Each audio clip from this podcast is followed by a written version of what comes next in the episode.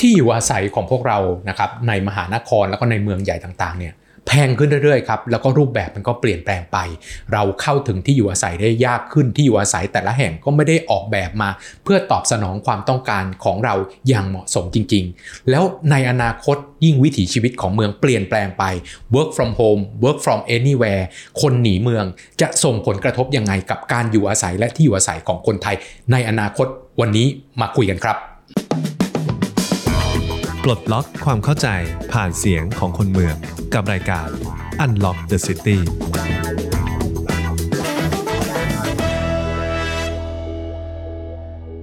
สวัสดีครับ ท่านผู้ฟังและท่านผู้ชมทุกท่าน ยินดีต้อนรับเข้าสู่รายการ Unlock the City รายการที่จะไปปลดล็อกสถานการณ์ปรากฏการณ์ต่างๆ ที่น่าสนใจเกี่ยวกับเมือง โดยลูกกุญแจที่มีความเชี่ยวชาญเฉพาะด้านของเรา กับผม พนิษฐ์ผู้จินดา ภาควิชาการวางแผนภาคและเมือง คณะสถาปัตยกรรมศาสตร์ จุฬาลงกรณ์มหาวิทยาลัย วันนี้พูดเรื่องใกล้ตัวครับของพวกเราทุกคนก็คือที่อยู่อาศัยหรือง่าย ๆ ว่าบ้านของพวกเรานี่แหละ ว่าบ้านแห่งอนาคตจะเป็นยังไง เราเจอปัญหามากมายครับ กับการที่จะเข้าถึงที่อยู่อาศัยที่เหมาะสมกับวิถีชีวิต และรายได้ของเรา แล้ววันนี้เราได้รับเกียรติจากพี่ชายที่เคารพของผมเองนะครับพี่ทุยคุณพรนริศชวนชัยสิทธิ์นะครับอดีตนายกสมาคมอสังหาริมทรัพย์ไทย และณวันนี้ท่านก็ยังเป็นคณะกรรมการของเอ่อสมาคมอสังหาริมทรัพย์ไทยด้วยครับ สวัสดีครับพี่ทุยครับสวัสดีครับ ขอบคุณพี่ทุยมาก ๆ ที่ให้เกียรติ ทีนี้ในฐานะผู้เชี่ยวชาญ ด้านเรื่องของที่อยู่อาศัยหลักครับ ตั้งแต่พี่ทุยเด็กๆ มาจนถึงทุกวันนี้ผมว่าโลกมันเปลี่ยนเร็วเนอะที่อยู่อาศัยในมุมของพี่ทุยตั้งแต่วันที่พี่ทุยเริ่มจำความได้จนถึงวันนี้เนี่ย มันเปลี่ยนไปยังไงบ้างพี่ อันนี้อาจจะนานหน่อยนะอาจารย์มันหลายปีละ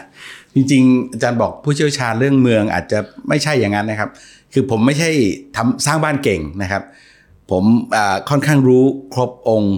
ที่เกี่ยวกับบ้านที่อยู่อาศัย ทั้งคนรายได้สูงคนรายได้น้อยนะครับหมดเลย เปลี่ยนไปเยอะนะครับ ช่วง 5-60 ปีเนี่ยจากเมื่อก่อนก็สไตล์แบบบ้านสัมมากรบ้านอะไรพวกนี้คือมีหมู่บ้านครั้งแรก ๆ ขึ้นเกิดขึ้นตอนผมเด็กๆนะครับคำว่าหมู่บ้านทุกคนก็งงๆ ก็คือหมายความว่าทางเข้าทางเดียวมีสาธารณูปโภครวม นะครับแล้วแชร์กันอยู่ตามผังที่เขาจัดไว้ คือว่าเมื่อก่อนเมื่อก่อนไม่มีคนอยู่บ้านโดดถูกไหมพี่อยู่ในซอยอยู่ในอะไรต่างๆสร้าไม่งได้เองไม่ได้อยู่รวมกลุ่มกันเป็นหมู่หมู่บ้านถูกไหมอยู่แต่ว่าๆก็ซื้อที่ก่อนแล้วก็อ่าฮะสร้างเลยอ่าฮะแต่ว่าในมุมของพี่ตอนนั้นเนี่ยเริ่มมีหมู่บ้านแล้วเริ่มมีจัดสรรครับอือฮึหมู่บ้านจัดสรรซึ่งตอนแรก ๆจัดสรรก็ยังไม่มีกฎหมายจัดสรรนะครับ จนจำไม่ได้ว่าปีอะไรนานละสี่สิบกว่าปีละถึงจะมีพรบจัดสรรออกมา เพราะว่าไปจัดสรรกันเองแล้วมันมันค่อนข้างมั่วนะครับ จัดสรรมาตรฐานไม่มีอะไรพวกเนี้ยแล้วก็หมู่บ้านเริ่มมาดังช่วงมีอาของแลนด์แอนด์เฮาส์ของบุญนันท์พี่ใหญ่เราเนี่ย ผมยังจำได้เลยสมัยก่อนเนี่ยถ้าทำหมู่บ้านจัดสรรแล้วหลังคาไม่แดงเนี่ย ขายไม่ได้โอ้ทำไมอะพี่ เอ้ากระเบื้องสมัยก่อนซีแพคโมเนียสีแดงครับ แกออกมาก่อนเลยครับ ตัวบ้านขาวหลังคาแดง แล้วขายดิบขายดีหมู่บ้านอื่นต้องสีนี้เลยนะครับ ช่วงแรกๆเนี่ยไม่งั้นไม่งั้นขายยากครับอืมใช่ใช่ภาพภาพภาพจำของผม การเป็นหมู่หมู่บ้านก็เป็นภาพนั้นแหละพี่ ครับก็ทรงเป็นฮิปฮิปหน่อยมีหลังคา มีอะไรนะจั่วเอิ่มเป็นสีด้านนะครับอ่าแล้วก็ทรงไทยไม่มีเลยครับเป็นฝรั่งหน่อยๆนะครับ หมู่บ้านอื่นๆเนี่ยเวลาจะทำขึ้นมาก็มีช้อยเออของไม่มีให้เลือกนะครับก็สีเทาดำเทาพิราบเนี่ยฮะแล้วก็สีสีส้มๆแดงๆมีสามสีเองครับ เพราะฉะนั้นสีแดงขายดี ส่วนไอ้สีน้ำเงินเริ่มออกมาทีหลังนะครับ สีฟ้าสีน้ำเงินเนี่ย เพราะฉะนั้นไอ้คำว่าหมู่บ้านจัดสรรเนี่ยหลังจากนั้นก็จะมี developer เริ่มขึ้น ส่วนใหญ่ก็จะเป็น developer ที่เป็นผู้รับเหมาของ Land and House หรือสัมมกรหรือว่าเสนานิเวศเนี่ยโอ้ชื่อโบราณมากเขาก็จะออกไปทำเองทำให้เท่าแก่ถ้าแก่ขายดีฉันเอ้ยซื้อที่ทำเองเลย ก็เริ่มมีมากขึ้นนะครับ สมัยนั้นยังไม่มีกฎหมายว่าเกินกี่ร้อยหลังต้องมีไอ้นั่นไอ้นี่ไม่มีนะครับสา สถานรับเลี้ยงเด็กอนุบาลพวกนี้กฎหมายแรก ๆ จะผ่อนผ่อนหลังๆ เริ่มมียากขึ้นนะครับ แล้วก็พอปัจจุบันเนี่ยเริ่มมีนิติบุคคล หลังจากคอนโดมีนิติบุคคลอาคารชุด ก็เริ่มมีนิติบุคคลหมู่บ้านจัดสรรน่าจะมีประมาณสิบกว่าปีมานี่เองครับ เพราะว่าเมื่อก่อนเราไม่ได้มองเป็นนิติบุคคล กรรมการเราเก็บไปแล้วก็เก็บไม่ได้นะครับ มีการทะเลาะเบาแวงแล้วก็ที่สำคัญคือพอเป็นนิติ หมู่บ้านจัดสรรเนี่ยกฎหมายระบุให้มีเงินก้อนที่ทุกคนเอามาใส่ไว้รวมกัน เป็นเงินส่วนกลางพเผื่อว่าวันหลังเนี่ยมีปัญหาจะได้เอาเงี้ยมาใช้ เมื่อก่อนไม่มีเลยนะครับ แล้วเพราะอะไรคนถึงอะทำไมคนที่อยู่บ้านโดด ซื้อที่ดินสร้างบ้านเองเนี่ย ย้ายไปหรือคนส่วนหนึ่งเนี่ยเรียกว่าคนเรียกว่าคนส่วนใหญ่แหละ ย้ายไปอยู่ในโครงการจัดสรรที่ดินทำไมถึงถึงไม่ไม่ไม่อยู่แบบแบบเดิมอะพี่ มันมันเป็นเรื่อง ความต้องการของคนบวกกับเอ่อกลไกทางการตลาดด้วยนะครับ สมมติอาจารย์พนิษอยากจะสร้างบ้านตัวเองเนี่ยถ้าพ่อแม่ไม่ได้ให้ที่ไว้นะครับ ก็ต้องไปหาที่ก่อน ไปหาที่เนี่ยตะเวนหาที่ก็เหนื่อยแล้วนะครับ แล้วพอได้ที่เสร็จก็ต้องไปหาคนออกแบบ แล้วก็ผู้รับเหมา แล้วก็สร้างหลังนี้หลังเดียว แล้วก็ลุ้นว่ามันจะไม่หนีไปไหนนะครับผู้รับเหมาให้เสร็จนะครับ แล้วก็เสร็จแล้วก็ต้องดูเพื่อนบ้านเป็นยังไงก็ไม่รู้นะครับ แต่หมู่บ้านจัดสรรเนี่ยเขาจัดมาแล้วเอ้ยทรงนี้สวยๆนะครับ โดยเฉพาะเวลาเราไปดูอ่าห้องตัวอย่างบ้านตัวอย่างเนี่ยซื้อเลยนะครับ ทั้งที่ลืมไปว่าขับลึกแค่ไหนเข้าไปในซอย หลงไปกับที่เขาเขาแต่งบ้านสวยๆ ตรงนั้นก็เลยทำให้เกิดภาพฝัน ว่าหมู่บ้านเอ่อสมัยเล็กๆจะได้หนูน้อยบีเวอร์เอ่อมันเป็นหนังอเมริกันเนี่ยบ้านเล็กๆผมผมทันผมทันอาจารย์พี่ว่าอาผยุมเยทันอะแล้วเหรอ คือถ้าแบบอเมริกาแท้ๆเนี่ยเขาจะไม่มีรั้วนะครับโยนของคว้างเบสบอลอะไรพวกนี้อยู่ข้างบ้านเป็นเพื่อนกัน ของไทยอะถึงเวลาพอจะทำหมู่บ้านหนูน้อยบิวเวอร์เสร็จเอารั้วกั้นหมดเลย กลัวโจรนะครับ มันก็อย่างน้อยก็ดีขึ้นนะครับ ก็คือเราอยู่ด้วยกัน แต่มันก็พอหมู่บ้านเริ่มเก่า ส่วนกลางเก็บไม่ค่อยได้ มันก็อย่างที่เห็นกันนะครับสโมสรร้าง แล้วก็ที่สำคัญ ระบุให้ทำสโมสร และเอ่อโรงเรียนอนุบาลจะฮะเอ่อหมู่บ้านจัดสรรนี่ครับหมู่บ้านจัดสรรยุคแรกๆเนี่ยนะบังคับให้หรือทำว่านะหรืปัอจจุว่าบันบังคับ บังคับยู่ว่าต้องครับมีโรงเรียนอนุบาลด้วยใช่ครับอ๋อเมื่อสมัยก่อนเขาคิดแค่นั้นไงครับอ่าฮะแต่เขาลืมไปว่าตอนทุกคนอะหนุ่มสาวมาซื้อหมู่บ้านนี่สมมติ 400 หลังเนี่ย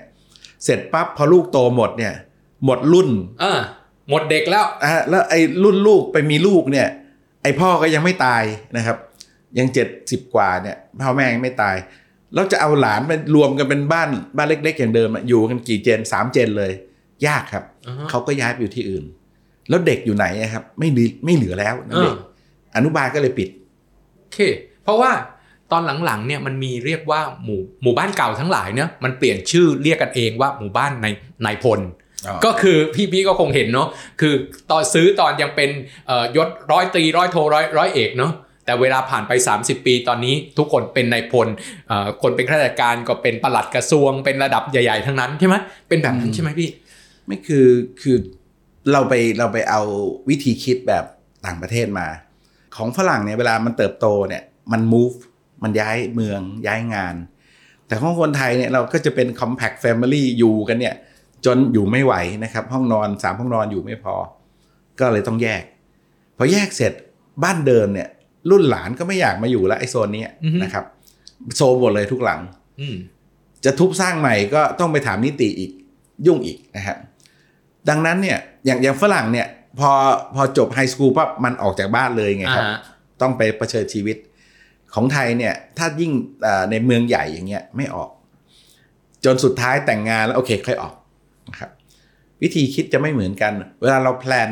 แล้วเราต้องมุ่งไปสู่การออกกฎหมายเพื่อให้ทุกคนทำตามเนี่ย มันก็เลยมีกรอบในการคิดวิธีหนึ่งอ่าหมายถึงฟิลเตอร์เวลารุ่นผู้ใหญ่สมัยก่อนเขาดูคนออกกฎหมายเนี่ยเขามองแค่ชีวิตเขาไงฮะเขาไม่ได้มองถึงลูกของเขาและหลานของเขาอือฮึกฎหมายนี่มันเลยค่อนข้าง strictทีนี้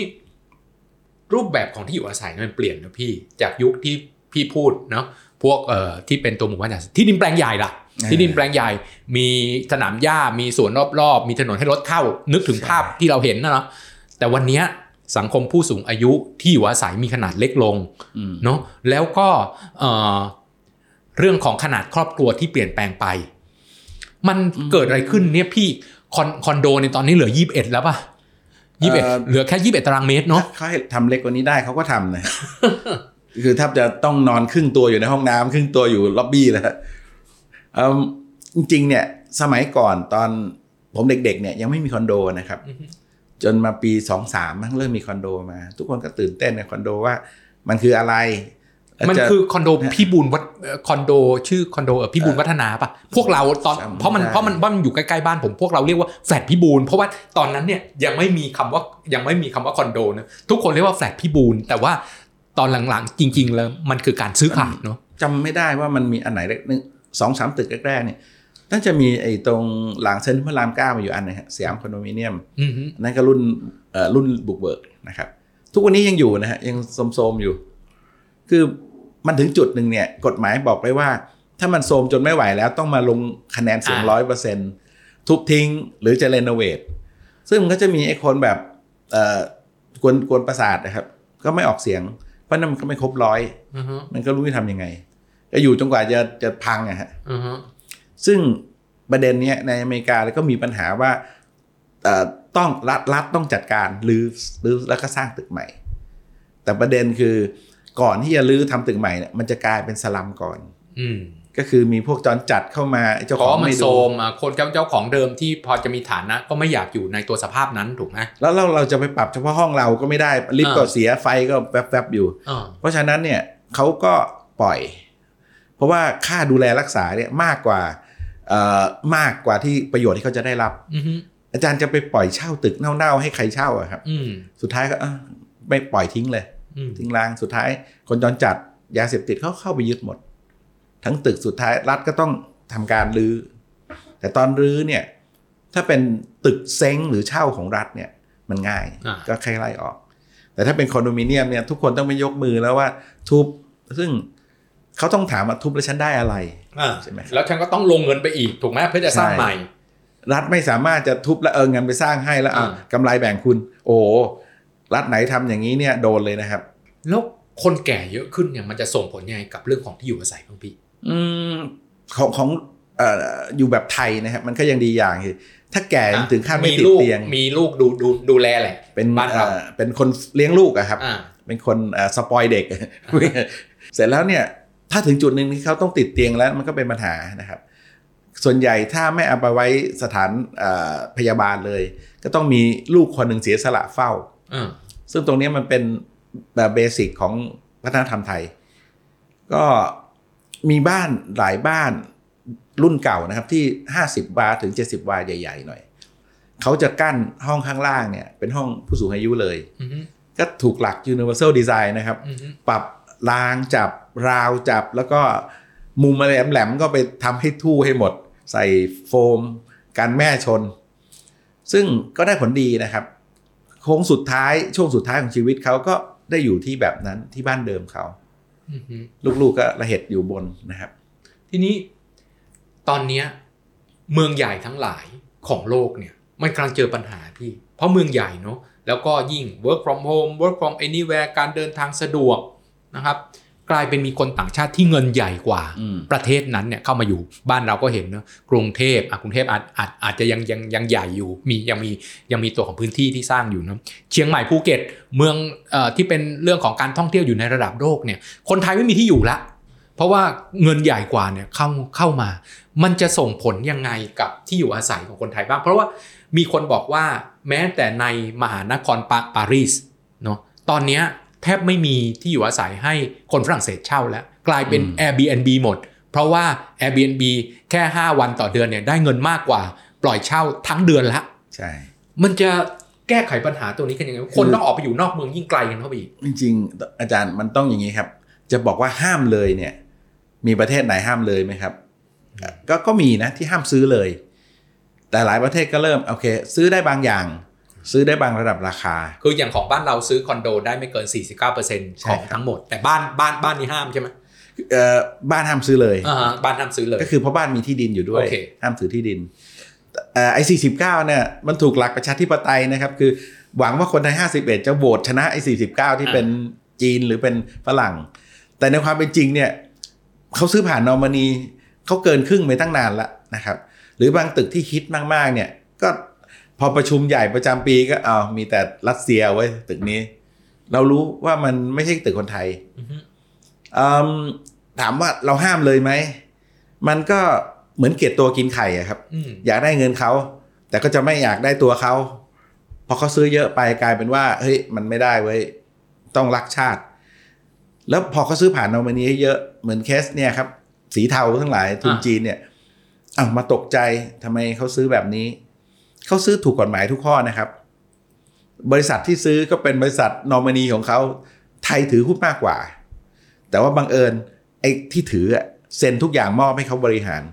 ก็คือซื้อโดยตัวของบริษัทไทยนั่นแหละ ใช่ อยู่ในส่วนห้าอยู่ในส่วน51%เปอร์เซ็นต์49ของเขาออกของ49เขา49แต่เขาให้51อะเซ็นมอบทุกอย่างให้เขาอ๋อโอเค ดังนั้นเนี่ยเขาเซ็นทุกอย่างเลยอือฮึเพราะมีไอใบมอบ51มา อือฮึ51นั่นก็เป็นคนขับรถบ้างในหน้าบ้างอะไรพวกเนี้ยอืมอืมตรงนี้มันเทาๆอยู่อ่าถามแล้วเอ้าแล้วทำไมเราปล่อยเขาล่ะ กรมที่ดินละเลย กรมที่ดินจะมีสิทธิ์รู้ไหมครับว่าบริษัทเนี้ยมันเป็นใครต้องไปจริๆนั่งสืบทุกครั้งที่มีการซื้อขายกันก็ตายแล้วพี่ แต่จริง ๆ ก็เหมือนรู้นะครับ ชื่อบริษัทมันก็จีนแล้วนะครับ แต่คราวนี้เนี่ยพอจะไปออกกฎหมายว่าต่างชาติจะต้องลงทะเบียนจะต้องเออซื้อซื้ออสังหาได้ ซื้อบ้านได้ซื้อที่ได้ ก็มีมาเลยครับ เรียกคมหอกคมดาบนะครับ หินและก้อนอิฐอืมกฎหมายขายชาติทันทีอ่านนะครับ แล้วก็จะมาซัดเลยประเทศไหนอ่ามีกฎยังไงนู่นนี้ คือเวลาจะด่ามันต้องด่าประเด็นที่ว่าเข้าเข้าทางคนที่ด่า แต่ว่าปัญหาที่เกิดขึ้นมา แล้วแก้ยังไงอะไม่หน้าที่รัฐคุณไปแก้เอา แต่พอบอกจะออกกฎหมายขายชาติ คืออย่างนี้ก็ไม่มีทางแก้นะครับ ก็ต้องปล่อยให้เขาซื้อกันไปอืมลองนึกดูว่าบริษัทหนึ่งบริษัทเนี่ยห้าสิบเอ็ดสี่สิบเก้านะครับไทยสี่อะไทยห้าเอ็ดเขาจะซื้อที่ดินสักแสนไร่ทำไมจะถ้าเมื่อมีตังค์นะครับ ก็ซื้อได้นะครับ ก็ส่งบัญชีทุกปีให้ออดิเตอร์เซ็นก็ทำได้ ถูกกฎหมายทุกข้อนะครับ ไอ้คันจะบอกว่าไปสืบไปสืบสาวมาซิว่าไอ้ห้าสิบเอ็ดน่ะมันมีรายได้พอจะซื้อไหม มันลงทุนจริงไหม ถ้าแบบนี้มันก็ก็ต้องตามจิกเขาอะครับ ต้องฟ้องฟ้องตัวบริษัท ว่าพฤติกรรมอำพรางยุ่งไปหมดเลยอืมแต่ทำไมไม่มีช่องกฎหมายที่ที่ให้เขาสามารถซื้อได้เลย แล้วอยู่ในตาราง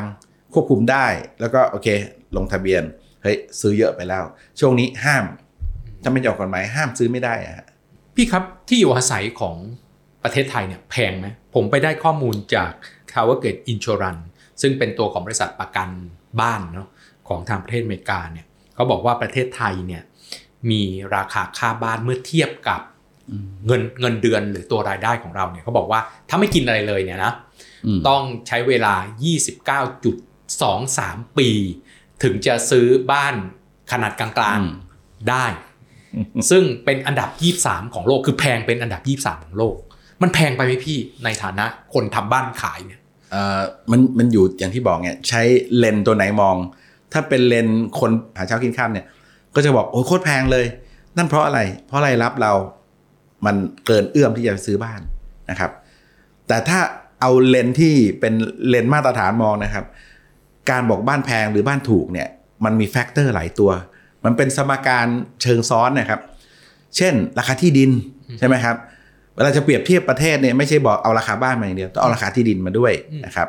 ภาษีที่ต้องจ่าย ค่าวัสดุก่อสร้างต้นทุน ค่าแรงงาน และสุดท้ายก็เป็นรายรับของประชาชน คือถ้าเอามาไม่ครบเนี่ยมันเปรียบเทียบไม่ได้นะอาจารย์มันแอปเปิลกับมะนาวมันเปรียบเทียบกันไม่ได้ แต่ถ้าใช้ความรู้สึกก็คือมันแพงเทียบกับรายรับแค่นั้นเองอืมเอ่อค่าก่อสร้างประเทศไทยเนี่ยเอ่อต้นทุนวัสดุไม่ได้แพงเลย อย่างอาจารย์เอ่อเป็นสถาปนิกอาจารย์ทราบว่า ต้นทุนวัสดุไม่ได้ปรับกันมาเป็นชาติแล้วอ่าเพิ่งมาขึ้นค่าเหล็กยุคหลังๆเนี่ยเมื่อเดือนสองใช่เดือนก่อนนี่เองเพราะอะไรเพราะเรื่องปัญหาพลังงาน เรื่องน้ำมันเรื่องรัสเซียกับยูเครน ก่อนหน้านั้นไม่มีสิทธิ์ปรับเลย เพราะว่าผู้ค้าเอ่อผู้ผลิตเยอะแยะ แข่งกันขาย ค่าแรงงานก็ปรับตามเอ่อเนี่ยครับหากันหาเสียงกันมาก็ต้องถ้าถ้าเป็น 600 เมื่อไหร่คือบ้านแพงอีกนะครับ จะไปถามว่าแพงแพงเพราะอะไรก็เนี่ยค่าแรงแพงอะครับ น้ำมันก็แพงขนส่งก็แพง ที่ดินมันถูกซื้อไปนะครับ แล้วก็ต้องเก่งกำไรกัน developer ซื้อแปลงที่หนึ่งเนี่ยสมมติกลางทุ่งเลยทำหมู่บ้าน 300 หลังปั๊บขายดี ที่รอบๆนะครับ ขึ้นราคา 2 เท่าโดยไม่มีเหตุผลอืมแล้วมาถามเราว่าจะเอาไหมเฟสสองติดกันเลยเราก็บอกเอาต้นทุนเพิ่มตั้งเยอะเลย ไม่ไหว เพราะถ้าเราไปทำที่ที่ไกลเนี่ย ต้นทุนที่ดินประมาณสัก 15-20%แต่ถ้าขึ้นราคาไปสองเท่ามันเอย ไม่คุ้มเลยเว้ยวิธีทำก็คือถ้าเอานะครับ ขึ้นราคาบ้านอย่างน้อย 20%ก็ต้องเปลี่ยนแบรนด์เพราะแบรนด์เดิมติดอยู่ในตัวของราคาเดิมแล้วใช่อะต้องเปลี่ยนแบรนด์ถ้าไม่เปลี่ยนแบรนด์นะครับคนที่ทำเฟสหนึ่งเนี่ยเขาจะขายบ้านแข่งกับเรา ตอนแรกก็ซื้ออยู่ตอนหลัง เอ้ย มันคนชักอยู่เยอะ มันราคาสองเท่าเลย เอ้ย ราคา 20%เอาเลยเว้ย ขายดีกว่า บางบางทีนะครับ จะเกิดที่ว่า เอ้ย จองหลายหลัง แปะป้ายขายขายแข่งกับเจ้าของเลย แต่ถ้าเป็นหมู่บ้านจัดสรรเนี่ยจะน้อยกว่าคอนโดมิเนียม คอนโดมันห้องถูกซื้อง่าย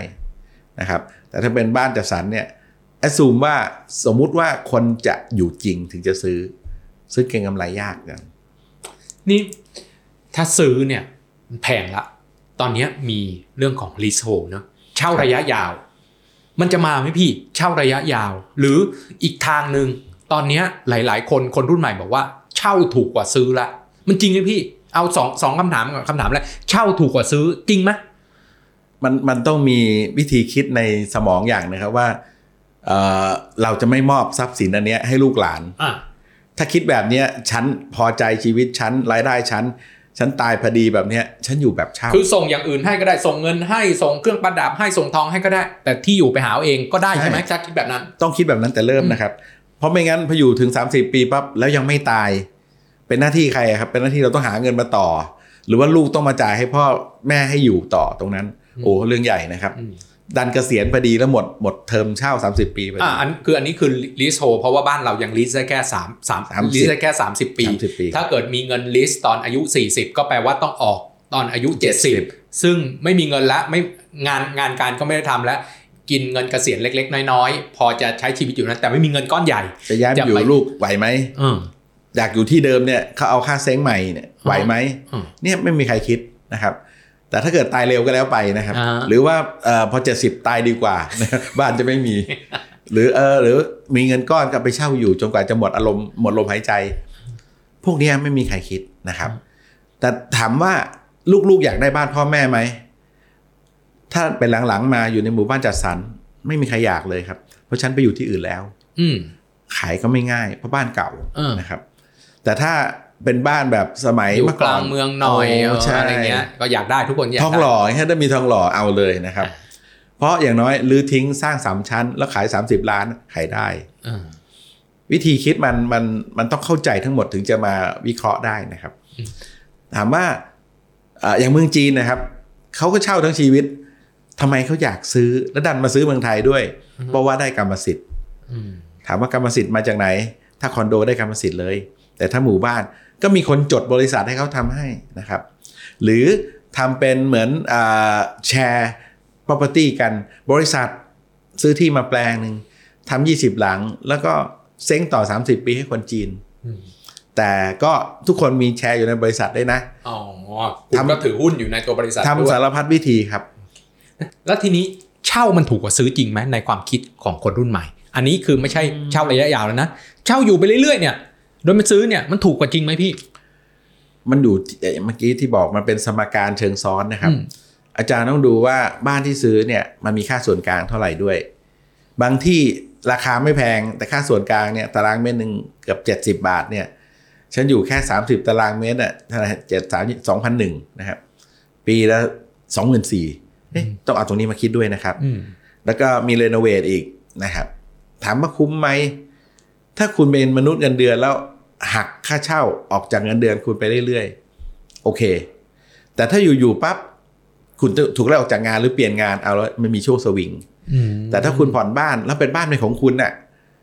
ไม่มีใครไล่ฉันน่ะคือมันมีความมั่นคงกว่าละว่างั้นแล้วในโลกที่เปลี่ยนแปลงไปอย่างรวดเร็ว เราจะตกงานเมื่อไหร่ก็ไม่รู้ไม่มีการจ้างงานตลอดชีวิตแบบพวกผมแล้วเนาะใช่อืมก็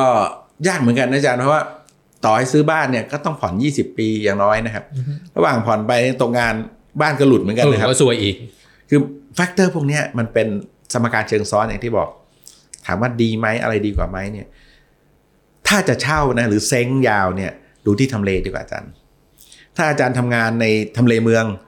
แล้วตรงนั้นน่ะมันอยู่ห่างที่ทำงานนิดเดียว แล้วไม่มีขายด้วย ขายโคตรแพง อาจารย์ก็ควรจะไปเช่านะครับ อันนี้ต้องกลับมาเรื่อง concept ในการทำเมืองนะอาจารย์อืมกรุงเทพอะมันโตแบบค่อยๆโตออก เสร็จแล้วงานมันอยู่กลางเมือง อืมแล้วเวลาคนจะมาอยู่ในเมืองไม่มีที่เขาเขาก็ไปซื้อหมู่บ้านจัดสรรที่อยู่ไกลเมือง สมุทรปราการนนทบุรีไซน้อยอะไรทั้งหลายแหล่เนี่ย ขับรถเข้าเมือง เวลาขับรถก็ต้องซื้ออีโคคาร์สามสี่แสนแล้วก็เช้าเอาเมียใส่เอาลูกใส่ขับมาทิ้งระหว่างทางแวะไปส่งโรงเรียนภาษามัน อันนี้เนี่ยชีวิตใช้อยู่อย่างนั้นสักพักเนี่ยมันเริ่มทรมาน อาจารย์ขับรถทางด่วนนะครับ ไปนนทบุรีตอนเช้าเนี่ยขาไปนนท์นี่โล่งจัดเลย ขาเข้าเมืองเนี่ยไม่มีที่จะให้วิ่งเลยอ่ามันมี inbound กับอาบาวในครับช่วงเวลา peak เนี่ยแหละ peak เช้าก็ขาเข้ามากพีคเย็นใช่ก็ขาออกมาก แต่อาจารย์ลองสังเกตป้ายทะเบียนดิครับ ไม่มีนนทบุรี ส่วนใหญ่ก็กทมอ่าเอ๊ะ แล้วทำไมไปอยู่นนทบุรีขับเข้าเมืองงงไหม ชีวิตเป็นอย่างนี้นะครับ สมุทรปราการก็เหมือนกัน หรือจากเอกชัยอ้อมน้อยเหมือนกันเลย เมืองมันก็เลยทุกเช้าก็ต้องวิ่งเข้า เย็นก็ต้องวิ่งออก รถมันก็จะติดนะครับ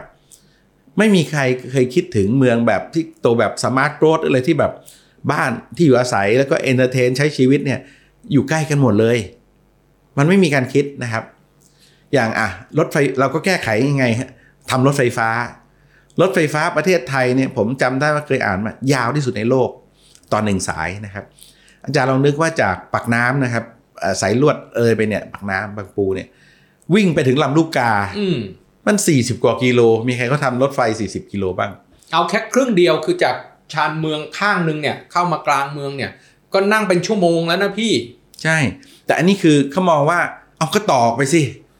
ซึ่งไม่ใช่ครับจริงที่ถูกคือ รถไฟฟ้าที่เป็นตัวกระดูกสันหลังเนี่ยจะต้องไม่ยาว เพราะมันลงทุนเยอะเป็นแสนแสนล้านนะครับ ดังนั้นเนี่ยต้องมี feeder หรือมี node ย่อยที่ไปเสิร์ฟระหว่างสถานีเนี่ยซึ่งของไทยคงไม่ได้นึก ไทยนึกว่ารถไฟฟ้าเหมือนท่อประปา หรือสายไฟฟ้าทอดไปเรื่อยอาจารย์ลองนึกดูคร่าวๆนะครับ เอาจากปากน้ำเนี่ยไปถึงลำลูกกาเนี่ยอาจารย์ต้องปล่อยกี่ขบวน แล้วอาจารย์ยืนที่สถานีเนี่ยทุก ๆ 5 นาทีไม่เกินเนี้ยถ้าไม่มามีเรื่องใช่ต้องต้องมา แล้วอาจารย์ปล่อยกี่คันจากปากน้ำไปถึงลำลูกกาครับ เราให้ 5 นาทีเป็นช่วงว่างระหว่างคันเนี่ย หลายสิบขบวนนะครับอ้าวไอ้คันแรกยังไม่กลับมาเลย ไอ้คันนี้ต้องไปไปอีกปล่อยไปอีก แล้วมันจะเป็นการลงทุนที่คุ้มค่าได้ไงครับ ขบวนรถจะเต็มไปหมดเลย อันนี้หลักการนะครับ ต้องเข้าใจก่อนว่า ระบบขนส่งมวลชนบนทางวิ่งเฉพาะในเมืองใหญ่เนี่ยไม่ได้มีไว้เพื่อทำการขยายพื้นที่เมืองทางราบนะครับ หลักการของเขาคือ วิ่งอยู่ขนคนบริเวณศูนย์กลางเมืองนะครับที่มีกิจกรรมหนาแน่นจนถนนปกตินะครับไม่สามารถจะรองรับทุกคนขับรถยนต์เข้ามาอย่างเพียงพอแล้วต้องขยายความสามารถไปอยู่บนรางระบบขนส่งมวลชนบนทางวิ่งเฉพาะ เพื่อทำให้ไอ้พื้นที่ด้านในของเมืองที่รถติดขัดนะครับมีคนมาใช้พื้นที่เยอะๆถนนไม่พอเนี่ยมีระบบคมนาคมขนส่งอีกอย่างหนึ่งมารองรับ และไม่ปะปนกับไอ้ ถนนที่รถติดอยู่แล้ว แต่ของเราเนี่ยที่เมื่อสักครู่นะครับพี่พี่ถุยเล่าให้ฟังเนี่ยก็คือดันไปขยายเมืองทางราบซะและสุดท้ายก็ยังมีปัญหาเรื่องของดีมานครับมีคนใช้น้อย เพราะว่ามันก็มีแค่เช้ากับเย็นเท่านั้นที่วิ่งเยอะใช่แต่มันดันวิ่งทะลุกลางเมืองแปลว่าไอ้ท่อนกลางเมืองเนี่ยคนใช้เยอะตลอดทั้งวันเนาะอ่าแต่ไอ้ใช่ชานเมืองที่วิ่งเป็นสายเดียวกันเนี่ยรางเดียวกันเนี่ยน้อยแล้วจะวิ่งตามความต้องการของใครอะวิ่งตามความต้องการของกลางเมืองที่คนใช้เยอะ วิ่งไปนอกเมืองก็มีคนขึ้น แต่ถ้าวิ่งตามความต้องการของชานเมืองตลอดทั้งวัน ตรงกลางเมืองก็รอกันเป็นชั่วโมงละทีนี้ ใช่ใช่ก็เขาทำงานอยู่อะครับเขาออกจากบ้านนอกเขาชานเมืองไม่ใช่บ้านนอก ชานเมืองเข้ามาในเมืองเขาทำงานกันอยู่อะ ตรงนี้ก็เหงาดิครับก็เขาเดินทางเฉพาะเช้ากับเย็นเท่านั้นแหละใช่ครับลองไปดูสายสีแดงนะฮะตอนนี้ก็ยังหลักหมื่น หรือสายสีม่วงก็ยังเงียบๆนะครับ เริ่มดีขึ้นนะครับ เริ่มดีขึ้น แต่รอถึงเมื่อไหร่อะครับ แล้วอีกตัวหนึ่งอาจารย์สัมปทานรถไฟฟ้าเป็นของเอกชน ราคาก็ขึ้นตามสัญญาที่ใช้จุดทูบบอกว่าเฮ้ยปีนี้มันต้องอย่างนี้ ปีนั้นอย่างนี้30ปีล่วงหน้า เสร็จแล้วพอเขาขึ้นราคาปั๊บเดือดร้อน แล้วสมมุติว่าบางปูเนี่ยตังปลายทางเนี่ยเราจะมีชุมชนใหญ่ขึ้นมา เราก็ควรให้เขาอยู่รอบสถานี และเข้าเมืองได้ราคาถูกถูกไหมครับ ตามหลักการ Transit Oriented ครับ Development หรือ TOD คือพัฒนาพื้นที่รอบสถานี เพื่อให้คนเนี่ยเดินทางด้วยรถไฟฟ้าเนี่ยง่าย เดินขึ้นมาขึ้นรถไฟฟ้า ลงปุ๊บก็เดินกลับบ้านไม่ต้องเสียค่าเดินทางอีกรอบหนึ่งถูกไหมพี่ แต่ความเป็นจริงก็คือชุมชนรอบนั้นเนี่ยมันก็เหมาะสำหรับคนที่มีฐานะที่จะนั่งรถไฟฟ้าเข้าเมือง ในราคา 80 บาท หรือ 90 บาทกับอีกเท่าหนึ่งวันหนึงเกือบ 200 ไม่รวมต้องนั่งวินมอเตอร์ไซค์อะไรต่ออีกนะครับ 200เนี่ยอาจารย์เงินเดือนต้องเท่าไหร่อะครับอืมใช่ไหมครับ แล้วถ้าคนมีฐานะขึ้นมา มีรถยนต์ทุกคนเขาก็ไม่ขึ้นรถไฟฟ้าเอ๊ะแล้วแล้วทำไมเราไม่ทำแบบที่พี่ไปกับผมที่ตัวประเทศญี่ปุ่นน่ะเขาก็สร้างห้างบนหรือรอบๆตัวของสถานีเลย แล้วก็เอาค่าเช่าเนี่ยมาทำการชดเชย ค่าตั๋วเอ่อหมัรืนอทำไม่ตัวต้นได้ทุนได้อาจารย์ ตรงนั้นเนี่ยที่มันเป็นของรัฐ ของเราเนี่ยเวรคืนได้เฉพาะที่ที่ทำสถานี ตามพรบพรบเวนคืน เคยเคยไปเป็นบอร์ดอนุที่รฟมเนี่ย มึนนะครับ เวนคืนเยอะประชาชนมีสิทธิ์ไปฎีกาได้ว่า เอ้ย คุณเอาที่ที่เป็นบ้านผมอะไปทำค้าขายอ้าวแล้วถ้าไม่ไม่เวนคืนเก็บภาษีลาภลอย windfall tax คุณถูกหวยที่ดินคุณอะที่ดินพี่อะราคาเท่านี้พัฒนาได้เท่านี้พอมีสถานีรถไฟฟ้าไปลง ที่ดินพี่ราคาขึ้น พี่ทำห้างได้ เก็บภาษีลาภลอย พี่ได้ลาบลอยได้ไหมไม่รับรอยมันต้องอยู่ที่ตอนขายอะครับอ่าฮะถ้าเรายังถืออยู่มันก็ยังไม่โดนเก็บ โอนะครับเค แต่โดนภาษีที่ดินสิ่งปลูกสร้างอื่น ข้อหารถไฟฟ้าอยู่หน้าที่อ่าราคาประเมินจะพุ่งกระจายหนักนะครับ ถ้าปล่อยเอ่อเลี้ยงปลูกกล้วยไว้ก็มะนาวอะครับ พอช่วยได้พักๆหนึ่งแล้วตอนนี้ราคาประเมินก็เริ่มขึ้นหนีไปละ เริ่มเริ่มเหนื่อยละจะจ่ายไม่ไหว มันเหมาะที่จะทำห้างโรงแรมที่อยู่อาศัยนะครับ แต่ถ้าไม่ถูกดีไซน์ มันรอบๆสถานีเป็นของเอกชน ย่อยๆเขาก็ทำของเขาอะตามตามแต่ที่เขาจะทำได้อะไม่ได้คุยกันครับเออแล้วพอไม่ได้คุยมันก็จะเป็นอะไรอะครับ มั่วอืมพอมั่วเสร็จเมืองที่ถูกดีไซน์ก็จะไม่มีดีไซน์นะครับ ดังนั้นไอ้ transit oriented development เนี่ยถ้าให้เอกชนซักกันเองนะครับอืมเพราะโชคดีที่รถไฟฟ้าลงหน้าที่เละครับทีนี้มาถึงคนรุ่นใหม่บ้างพี่ทำไมคนรุ่นใหม่ถึงอยากอยู่คอนโดมากกว่า แล้วทิศทางของคอนโดในอนาคตจะเป็นยังไง เพราะต่อไปเนี่ยมี work from home work from anywhere แล้วเอิ่มต้องดูที่ไลฟ์สไตล์ของคนมันเปลี่ยนนะครับ เอายกตัวอย่างในตัวเมืองกรุงเทพก่อน คนรุ่นใหม่เนี่ยเขาปาร์ตี้ เจอเพื่อนกินกาแฟกินร้านอาหารเท่ๆ แล้วก็กลับบ้าน เขาต้องการแค่กลับบ้านอานอนเหมือนโฆษณาน้องลิซ่ากดนะฮะดูดูหนังหลับคาทีวีเนี่ยเรียกว่าซุกหัวนอนเท่านั้นแหละใช่ครับ แล้วก็ไม่ต้องรับผิดชอบ ไม่ต้องถอตันดยาอ่ากำลังจะบอกว่าถอนหญ้าแพรกเลยนะครับ แล้วมีอะไรอีกเอาอันนี้รั้วเอียงมาอีกแล้วต้องอืมเอาไงจ้างผู้รับเหมามายุ่งไปหมดเลย เอาท่อน้ำแตกเวรกรรมต้องจ้างอีก วันนี้ต้องลางงานผู้รับเหมาจะมาซ่อมบ้าน นี่มีคอนโดก็อะนิติจัดหน่อยนะครับ รับผิดชอบให้น้อยลงนะครับ ใช้ชีวิตนอกบ้านมากขึ้น นี่แหละครับ วิถีชีวิตแบบนี้มันก็เลยคอนโดโอเค แต่พอเขาแต่งงานเมื่อไหร่นะครับเขาจะเปลี่ยนวิธีคิด อยากมีที่ให้ลูกวิ่งนะครับ สนามเล็กๆนะครับ อยากเลี้ยงสัตว์คอนโดสมัยปัจจุบันนี่ก็มีเลี้ยงสัตว์ได้อ่านนะครับ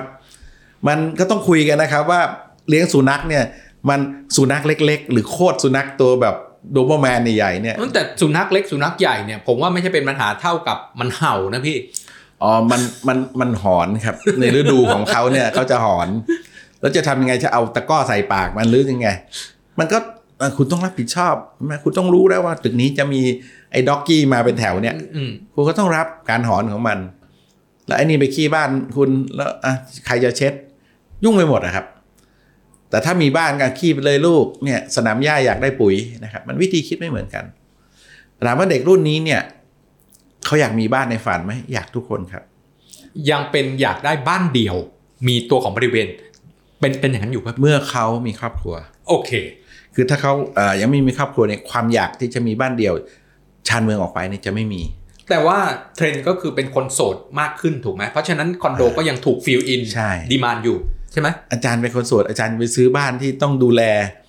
ระหว่างไปเที่ยวต่างประเทศเจ็ดวันนี่กลับมาหมดทั้งหลังเลยอ่าฮะมันก็กลัวนะครับอืมต่อให้มีวิดีโอวงจรปิดดูว่าใครได้เข้าไปในบ้านเราแล้ว ใช่พี่จะมีประโยชน์เพราะอะไรว่า คุณมีกล้องวงจรปิด คุณอยากเห็นชื่อคนคนอยากเห็นหน้าคนขโมยไม่อยากให้ของหาย เห็นหน้ามันแล้วไปตามที่ไหนอันนั้นอันนั้นจะเอาลูก อันนั้นจะเอาไปอันนี้รักไม่ได้อาจารย์ก็ชีวิตมันเปลี่ยนนะครับ แต่ถามว่ามันเปลี่ยนไปแล้วเนี่ย มันดีขึ้นหรือเร็วลงมันบอกไม่ได้ เพราะตอนเนี้ยอย่างเมื่อกี้อาจารย์บอกต่างชาติมาทุกอย่างมาซื้อรรุ่นลูกรุ่นหลานของผมไปเนี่ย ต้องมองว่าเขาเป็น global citizen นะครับ อยากอยู่ที่ไหนก็อยู่ อยากอยู่ประเทศนี้เออเออไปอยู่สักปีหนึ่งอะไปเช่าที่อยู่ เบื่อละย้ายพพูดหลายภาษาใช้อินเทอร์เน็ตนะครับ แล้วทำงานเป็นเหมือนนอมนอมแมททั้งหลายที่ปุ๊บปุ๊บปุ๊บอ่านนะครับ มันจะเป็นอย่างนั้นจริงๆนะครับดังนั้นเนี่ยใครที่ยังไม่มีการอัปเกรดความรู้องค์ความรู้หรือวิชั่นในการเติบโตนะครับโดยเฉพาะคนรายได้น้อยหรือคนในภูมิภาคเนี่ย อันนี้น่าเป็นห่วงนะครับ ถ้าเราไม่ปรับเขาเนี่ย เขาจะยิ่งไม่มีทางซื้อบ้าน ไม่มีทางมีที่อยู่อาศัยเลย เพราะว่ามันแพงตามที่ดินที่ขึ้น มันแพงตาม globalization ที่อ่าจีนเหมานะครับอืมอ่ารัสเซียเหมาภูเก็ตเนี่ยรัสเซียช่วงลบกันเนี่ยตังค์เยอะครับ น้ำมันขายได้ ซื้อวิลล่า 40 ล้านเทกันยกภูเขาอะไรก็เยอะครับ นี่นึกถึงตัวเองตั้งแต่ตอนเรียนปริญญาตรีนะพี่ ออกแบบคอนโดตอนเรียนเนี่ย คอนโดเนี่ยห้องใหญ่นะ เมื่อเทียบกับทุกวันนี้เล็กสุดเล็กสุด 30กว่า35 ตารางเมตรอ่าเล็กสุดนะ ตอนเรียนออกแบบนะ แล้วต้องมีตัวของแล้วต้องมีตัวของระเบียงด้วย ไม่มีตกอาจารย์จะบอกว่าอยู่ได้ยังไงที่อยู่อาศัยไม่มีระเบียงมองเข้าไปเนี่ยเห็นชัดเจนเลยว่าอาคารเนี้ยหน้าตาต้องเป็นคอนโด เพราะมีตัวระเบียงแตกต่างจากตัวอาคารสำนักงานเนอะพี่มันก็เรียบหมดนะเนาะ แล้วมันลดลงเรื่อยๆเรื่อยๆเรื่อยๆเนาะเรียนจบมาเหลือ 30 22เหลือมายี่แปดเหลือยี่สองยี่เอ็ดเนี่ยแล้วทำไมมันถึงลดลงแต่สิ่งที่แปลกกว่าเดิมคือ มันมี co-working space อยู่ในคอนโดแล้วก็มันตรงๆ ถ้าเป็น developer คือพ่อค้าเนี่ยทำออกมาดันขายได้ ดันมีดีมานที่บอกเออยีบสองโอเค ไม่มีระเบียงก็ได้กระจกเลยอืมนะครับลา แล้วก็ตากผ้าไง ตากแบบฮ่องกงมั้งคือ ตากในห้องให้ชิดกระจกหน่อยทำยืดออกมาทำยืดออกมาเหมือนเหมือนเหมือนแฟลตโชคดีนะประเทศไทยยังไม่ยื่นออกไปนะครับไม่รู้เพราะอะไร แต่ฮ่องกงเนี่ยมีอยู่ช่วงหนึ่งเขามีมีเหล็กเสียบไปเลยนะครับอ่าอ่าอาจารย์ไปที่ตลาดนะครับ ไปซื้อไม้ไม้เสียบนี่มาเลย เป๊กเป็นมาตรฐานครับ โอ้ใส่เสื้อแล้วปึ๊กได้ทุกหลังเหมือนกันหมดเลยครับ มาตรฐานครับ เพราะว่าเขาอยู่แบบกับอยู่ในปลากระป๋องเขาอย่างนั้นนะครับเอ่อ ถามว่าไทยจะไปถึงจุดนั้นไหมเอ่อไม่น่าไม่น่าถึงนะครับ แต่ไม่แน่เพราะว่า affordable housing อะอาจารย์น่าน่าจะเข้าใจคำนี้ เราไปมองว่าบ้านคนจนอือฮึแต่จริงๆเนี่ยเราต้องมองว่าบ้านเอออยู่อาศัยแบบมีปัญญาจ่าย affordable housing เนี่ยอยู่ที่สีลม ก็ไม่ได้ควรจะค่าเช่า 800 นะครับอือฮึเขาหารายได้สีลมเยอะ เขาก็จ่ายได้แพงขึ้น อาจจะ อือฮึ5,000นะครับ แต่ถ้าไปอยู่อะไรอะลาดพร้าวปลายๆนะครับ อาจจะถูกลงมา affordable อาจจะอยู่ที่พันห้านะครับสองพันอืมมันมันต้องมองแม่งเขาจะไม่มีที่อยู่คำถามสุดท้ายครับพี่ ถ้าในฐานะเนอะพี่เป็นคนสร้างบ้านขายแหละ ถ้าให้พี่ทำโครงการที่อยู่อาศัย ขายคนรุ่นใหม่อืมพี่จะสร้าง ที่คิดว่าพี่จะขายหมดเนาะอันเนี้ยมีคนมาซื้อเยอะแน่หนึ่งสร้างที่ไหนสองรูปร่างหน้าตาของที่อยู่อาศัยจะเป็นยังไงครับพี่ ต้องถามก่อนว่าเราขายอายุคนเท่าไหร่นะครับเพราะจะจะขายคนอายุ 20 ขึ้นไปจนถึง 30 วันนี้เนี่ยขอเช็คชีวิตเขาก่อนนะครับ ว่าเขาทำมาหากินอะไรนะครับเขามีดีมานอะไร เพราะจริง ๆ ในวันข้างหน้าเนี่ยอาจจะไม่มีใครทำงานออฟฟิศนะครับ คนก็ไลฟ์ขายของอยู่บ้านอืมแล้วก็ Delivery จะกินก็สั่งมาอืมจะขายก็เรียกมารับไปส่งอืมถ้าแบบนี้เนี่ยชีวิตจะเปลี่ยนบ้านจะเปลี่ยน แทนที่ community เราจะต้องมีสนามอ่าน้ำเด็กเล่นอ่าอนุบาลหรือว่าสโมสรไม่ต้องครับ มีที่ให้ประชุมสัมมนา แล้วก็มีที่ให้วางไอ้แพ็กเกจนะตอนนี้ทุกคอนโดมีปัญหาว่าใช่แพ็กเกจกองล้นออฟฟิศของตัวนิติบุคคลละใช่แล้วไม่มาเอาสักทีเงี้ยหายก็โดนด่าอีกนะครับ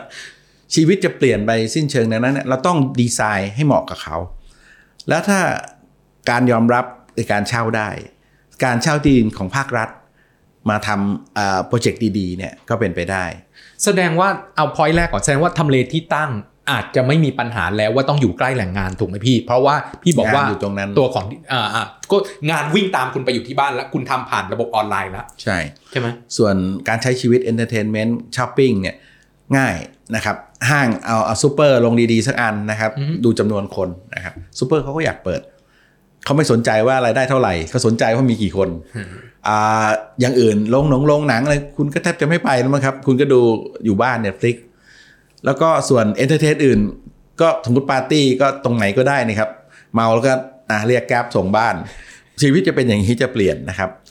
แต่ดังนั้นเนี่ยเราต้องดูว่า subsidize subsidy จะเป็นยังไงอย่างเช่น เราไปทำของคนรวย มันก็ราคาสูง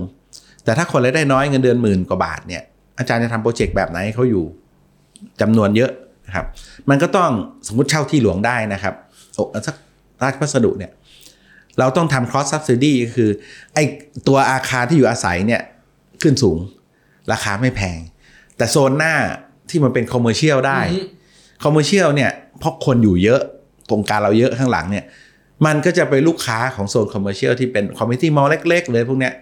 แล้วก็มีแหล่งงานด้วยจะยิ่งดี เช่นอาจจะมีโรงแรม ทุกคนอาจจะมาทำงานโรงแรมได้ มีออฟฟิศที่เป็น co-working space คือนอกจากจะไลฟ์ขายของแล้วเอ้ยนัดสมอประชุมกันได้เนี่ย แสดงว่าแสดงว่าเอางานกลับไปทำที่บ้านคือ work คือ work from home แต่ไม่นั่งทำงานที่บ้าน จะมีไปนั่งทำงานที่ co-working space ก็ work from เพราะว่า anywhere เพราะว่าบ้านเนี่ยส่วนที่คุณต้องจ่ายเงินซื้อจริง ๆ เนี่ย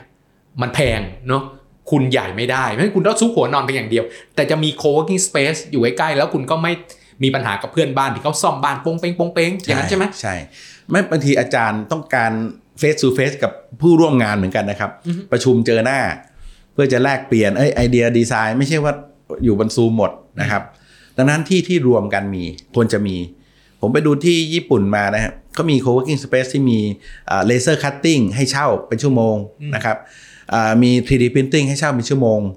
คือเราดีไซน์งานของเรามาเสร็จปั๊บเรามา กดปุ่มเช่าเวลาเราก็ปิ้นงานกัดเป็นพวงกุญแจได้ไป 40 อันหมดเวลาพอดีก็กลับไปขายออนไลน์ แสดงว่าตอนเนี้ยที่เราเห็น co-working space อยู่ในกรุงเทพเนี่ยมันอยู่สีลมมันอยู่สาทรเนี่ยแต่ในมุมของพี่เนี่ยต่อไป co-working space จะไปอยู่ในหน่วยที่อยู่อาศัยถูกไหมพี่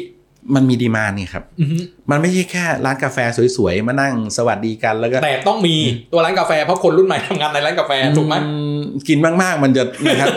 มันจะนอนไม่หลับดีดเอาเนาะคือจริง ๆ มันไม่จำเป็นร้านกาแฟก็ได้นะครับ แต่อาจารย์อย่าลืมนะรุ่นรุ่นพี่เด็ก ๆ เนี่ย ร้านกาแฟก็เป็นที่ที่มาชิดแชทคุยการเมืองคุยสารพัดเหมือนกัน คือกาแฟเป็นข้ออ้างมากกว่านะครับไปนั่งอย่างอื่นไปนั่งคุย ดังนั้นมันจะมีที่ที่เราไปใช้ชีวิต ที่ไม่อยากจะอยู่ในบ้านเดิมๆตื่นขึ้นมา ครึ่งล่าง ครึ่งล่างยังอยู่ชุดชุดนอนแต่ข้างบนนี่หล่อแล้วอ่าเพราะว่าต้องเพราะว่าต้องเข้าซูมนะฮะซูมขึ้นตัวนะครับ ชีวิตอยู่แบบนี้เนี่ยมันมันไม่พบคนเลยไม่ได้ ดังนั้นเนี่ยอะสมมติอาจารย์เป็นอ่าขายประกันหรืออาจารย์ทำธุรกิจอ่า MLM เนี่ยอาจารย์ต้องมีอบรมดาวน์ไลน์อาจารย์จะอบรมที่ไหนใต้ตึกตัวเองก็ไม่ได้นะครับ ไปเช่าโรงแรมเป็นคอร์สทำไมไม่อยู่ในชุมชนนี้เลย ฉันแต่งตัวปั๊บ เดินไปห้องประชุมก็ทุกคนมาเจอ ดีไม่ดีดาวน์ไลน์ก็อยู่ชุมชนนั้นนะครับ คือวิธีคิดเนี่ยต้องหลุดโลกไปเลย เข้าใจเขาจริง ๆ ถึงจะดีไซน์โปรเจกต์ได้ แสดงว่าบ้านจะมีบ้านจากเดิมที่เคยเป็นที่อยู่อาศัยเพียงอย่างเดียวเนี่ยมันขยมันจะทำการขยายไปสู่การทำงาน และการใช้ชีวิตในรูปแบบที่พื้นที่ครบใกล้วงเคียงจรมากพื้นที่มากใกล้มากเคียงขึ้นถูกไหมพี่ถูกครับ มันมันไม่อย่าไปคิดอย่างดินแดงที่แบบ จะต้องรถเข็นขายของอยู่ใต้ตึก ก็ก็ฉันไม่ได้ขายลูกชิ้นทอดนี่ว่าฉันไม่ได้ขายส้มตำฉันทำออนไลน์ เพราะฉะนั้นชีวิตก็ไม่เหมือนเดิมแฟดดินแดงไงครับ มันมันต้องดีไซน์ใหม่ แล้วที่สำคัญที่บอกว่ามันจะมีโซนที่เป็นคอมเมอร์เชียลเป็นออฟฟิศเป็นอะไรพวกเนี้ยตรงเนี้ยจะมีค่าเช่าเป็นรายเดือนที่ต้องขึ้นตามเศรษฐกิจ ตรงเนี้ยจะมาเลี้ยงข้างหลังโอเค ก็ทำให้ราคาค่าเช่าหรือราคาคอนโด รวมถึงราคาค่าส่วนกลางถูกลงได้ อย่างน้อยส่วนกลางมีกำไรจากตรงเนี้ยไปช่วยไอ้คนนั้นไม่จ่ายนี่ไม่จ่ายโอเค ติดหนี้ไว้ เดี๋ยวจะฟ้องเรียกเก็บ แต่ run ได้ไม่ต้องดับไฟ ไม่มีเงินจ่ายไฟเขาก็มาตัดมิเตอร์นะครับ ดับกันทั้งตึกเลย ตรงเนี้ยมีการคิด แต่ว่า location ที่เหมาะควรจะอยู่ใกล้อ่ารถไฟฟ้าหรือคมนาคมขนส่งขนาดใหญ่ เพราะยังไงก็ต้องมีการเดินทางใช่ครับ ไปบ้างอยู่แล้ว แล้วถ้าบ้านฉันอยู่ตรงสถานีรถไฟฟ้านะ แล้วที่สำคัญถ้าคุยกับระบบได้ว่า ถ้าถือบัตรของชุมชนนี้นะ ขอดิสคาวหน่อยดิอืมถ้าได้เนี่ยคนที่เนี่ยมีห้าพันคนเนี่ยเขาขึ้นคุณ ไม่มีใครเคยไปต่อรองอืมนะครับอะฉันนั่งรถไฟฟ้าไปปั๊บอะมีมอเตอร์ไซค์อีกหน่อย ไปกลับสมมติวันนี้250ก็ฉันไม่ได้ไปทุกวันเนี่ย ฉันออนไลน์อยู่ วันเนี้ยต้องไปเจอที่ในเมืองก็นั่งไปนะครับชีวิตจะเปลี่ยนไปแบบนี้คำถามสุดท้ายของสุดท้ายจริงๆจะเลือกตั้งแล้วอยากบอกรัฐในฐานะผู้ประกอบการอสังหาริมทรัพย์ยังไงบ้างอืมจริง ๆ เนี่ยทุกรัฐบาลมองอสังหาริมทรัพย์เนี่ยเป็นตัวจักรกลกลอ่าเฟืองสำคัญของธุรกิจของของ GDP ประเทศนะครับ สังเกตว่าเวลา มีปัญหาเศรษฐกิจเขาจะกระตุ้นที่อสังหาลดราคาค่าโอนเหลือ 0.01%อะไรอย่างนี้ใช่ไหมสาเหตุมันเพราะว่าตัวอสังหาเนี่ยมันมีคนเกี่ยวข้องนับพันเลย แรงงานและอ่าผู้รับเหมาสถาปนิกวิศวกรคนตรวจงาน บัญชีการเงินวัสดุก่อสร้าง แรงงานของโรงงานวัสดุก่อสร้างนะครับอ่า legal ทั้งหลายกฎหมายทั้งหลายแหล่นะครับ เยอะไปหมดเลย ขายไฟฟ้าประปา ทีวีตู้เย็นแอร์โอบานหลายหลายธุรกิจมากดังนั้นรัฐก็เลยอยากจะผลักตรงนี้ออกไป อยากจะไม่ใช่เรียกว่าอุ้มนะครับ อยากจะไม่ให้มันเฟลลงไปถามว่าอยากยังไง คือตอนนี้มันเรดเทปมันเยอะไอ้นั่นซ้ำไอ้นี่ไอ้นี่ติดมีการพูดถึง one stop service อะไรมันก็ทำไม่ค่อยสำเร็จทักทีนะครับ แล้วอันที่สำคัญที่สุด อันนี้พูดในหมวกรวม ไม่ใช่หมวกพ่อค้า ถ้าหมวกพ่อค้าจะโดนเขาว่าได้ว่า อะไร ระบบราชการที่มีใต้โต๊ะกันเยอะเนี่ยมันทำให้ทำงานยากมากนะครับ เพราะว่าเอ่อตัวเลขมันขึ้นลงตามเศรษฐกิจนะครับ เศรษฐกิจไม่ดีมันขึ้นนะอาจารย์เอ้าเหรอนึกว่านึกว่าแบบขึ้นไม่มีก็เขาลำบากเขาก็มาเอากับเราไงครับโอ้โหเพราะฉะนั้นลำบากคือทุกอย่างมันต้องมีอย่างเงี้ยครับ มันเป็นโคตรของอุตสาหกรรมนะครับ บ้านหลังหนึ่งเนี่ย ดังนั้นมันติดต่อหน่วยราชการเยอะมากนะครับ แล้วก็อีกอันหนึ่งเรื่องเรดเทปทั้งหลายไม่ว่าจะเป็นอ่าอย่าเรียกเรดเทปเลยเรียกว่าความซ้ำซ้อนของการกฎการขออนุญาตนะครับ EIA อย่างเดียวก็เหนื่อยแล้วนะครับ ถ้าทำหมู่บ้านใหญ่นะครับ ตึกตึกสูงก็ต้อง EIA นะครับแล้วสุดท้ายยิ่งพวกนี้แพงเท่าไหร่ ราคาค่าบ้านก็ยิ่งแพง คนเข้าไม่ถึงอีกถูกไหมพี่ ใช่ครับอ่าอย่าอย่าอย่าลืมนะครับกว่าจะ EAA เนี่ยผมต้องไม่ทะเลาะกับกลุ่มองค์กรร้องเรียน สารพัดรอบๆก่อนแล้วนะครับ แล้วบางทีเนี่ยมีการพูดถึงเรื่องอกฎหมายใหม่ที่เรื่องบังลมบังแดดไอ้ยา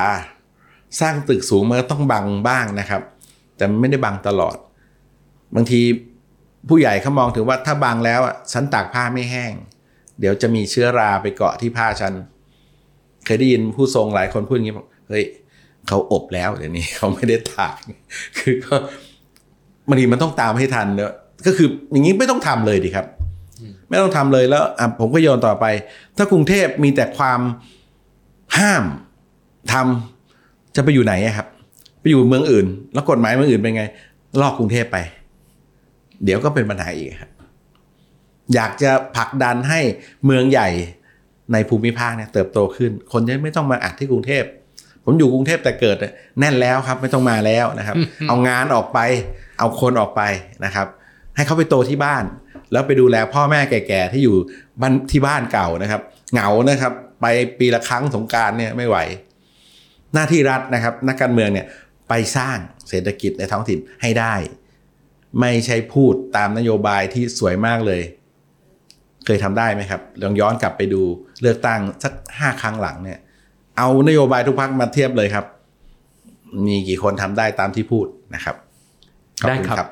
วันนี้ก็ได้รับความรู้นะครับเรื่องของอสังหาและเรื่องของที่อยู่อาศัยจากอดีตจนถึงปัจจุบัน และอนาคตจากพี่ชายของผมนะครับ คุณพรนริศชวนไชยสิทธิ์ต้องขอขอบคุณพี่ทุยนะครับ ไว้ณที่นี้ด้วย แล้วพบกันใหม่ในตัวของ episode ต่อๆไปกับ Unlock the City สามารถ พบเราได้ 3 ช่องทางนะครับ Spotify Apple Podcast และ YouTube Search คำว่า Unlock the City เข้าไป เจอกันแน่นอนแล้วพบกันในเอพิโซดต่อๆไป วันนี้ลาไปแค่นี้ สวัสดีครับ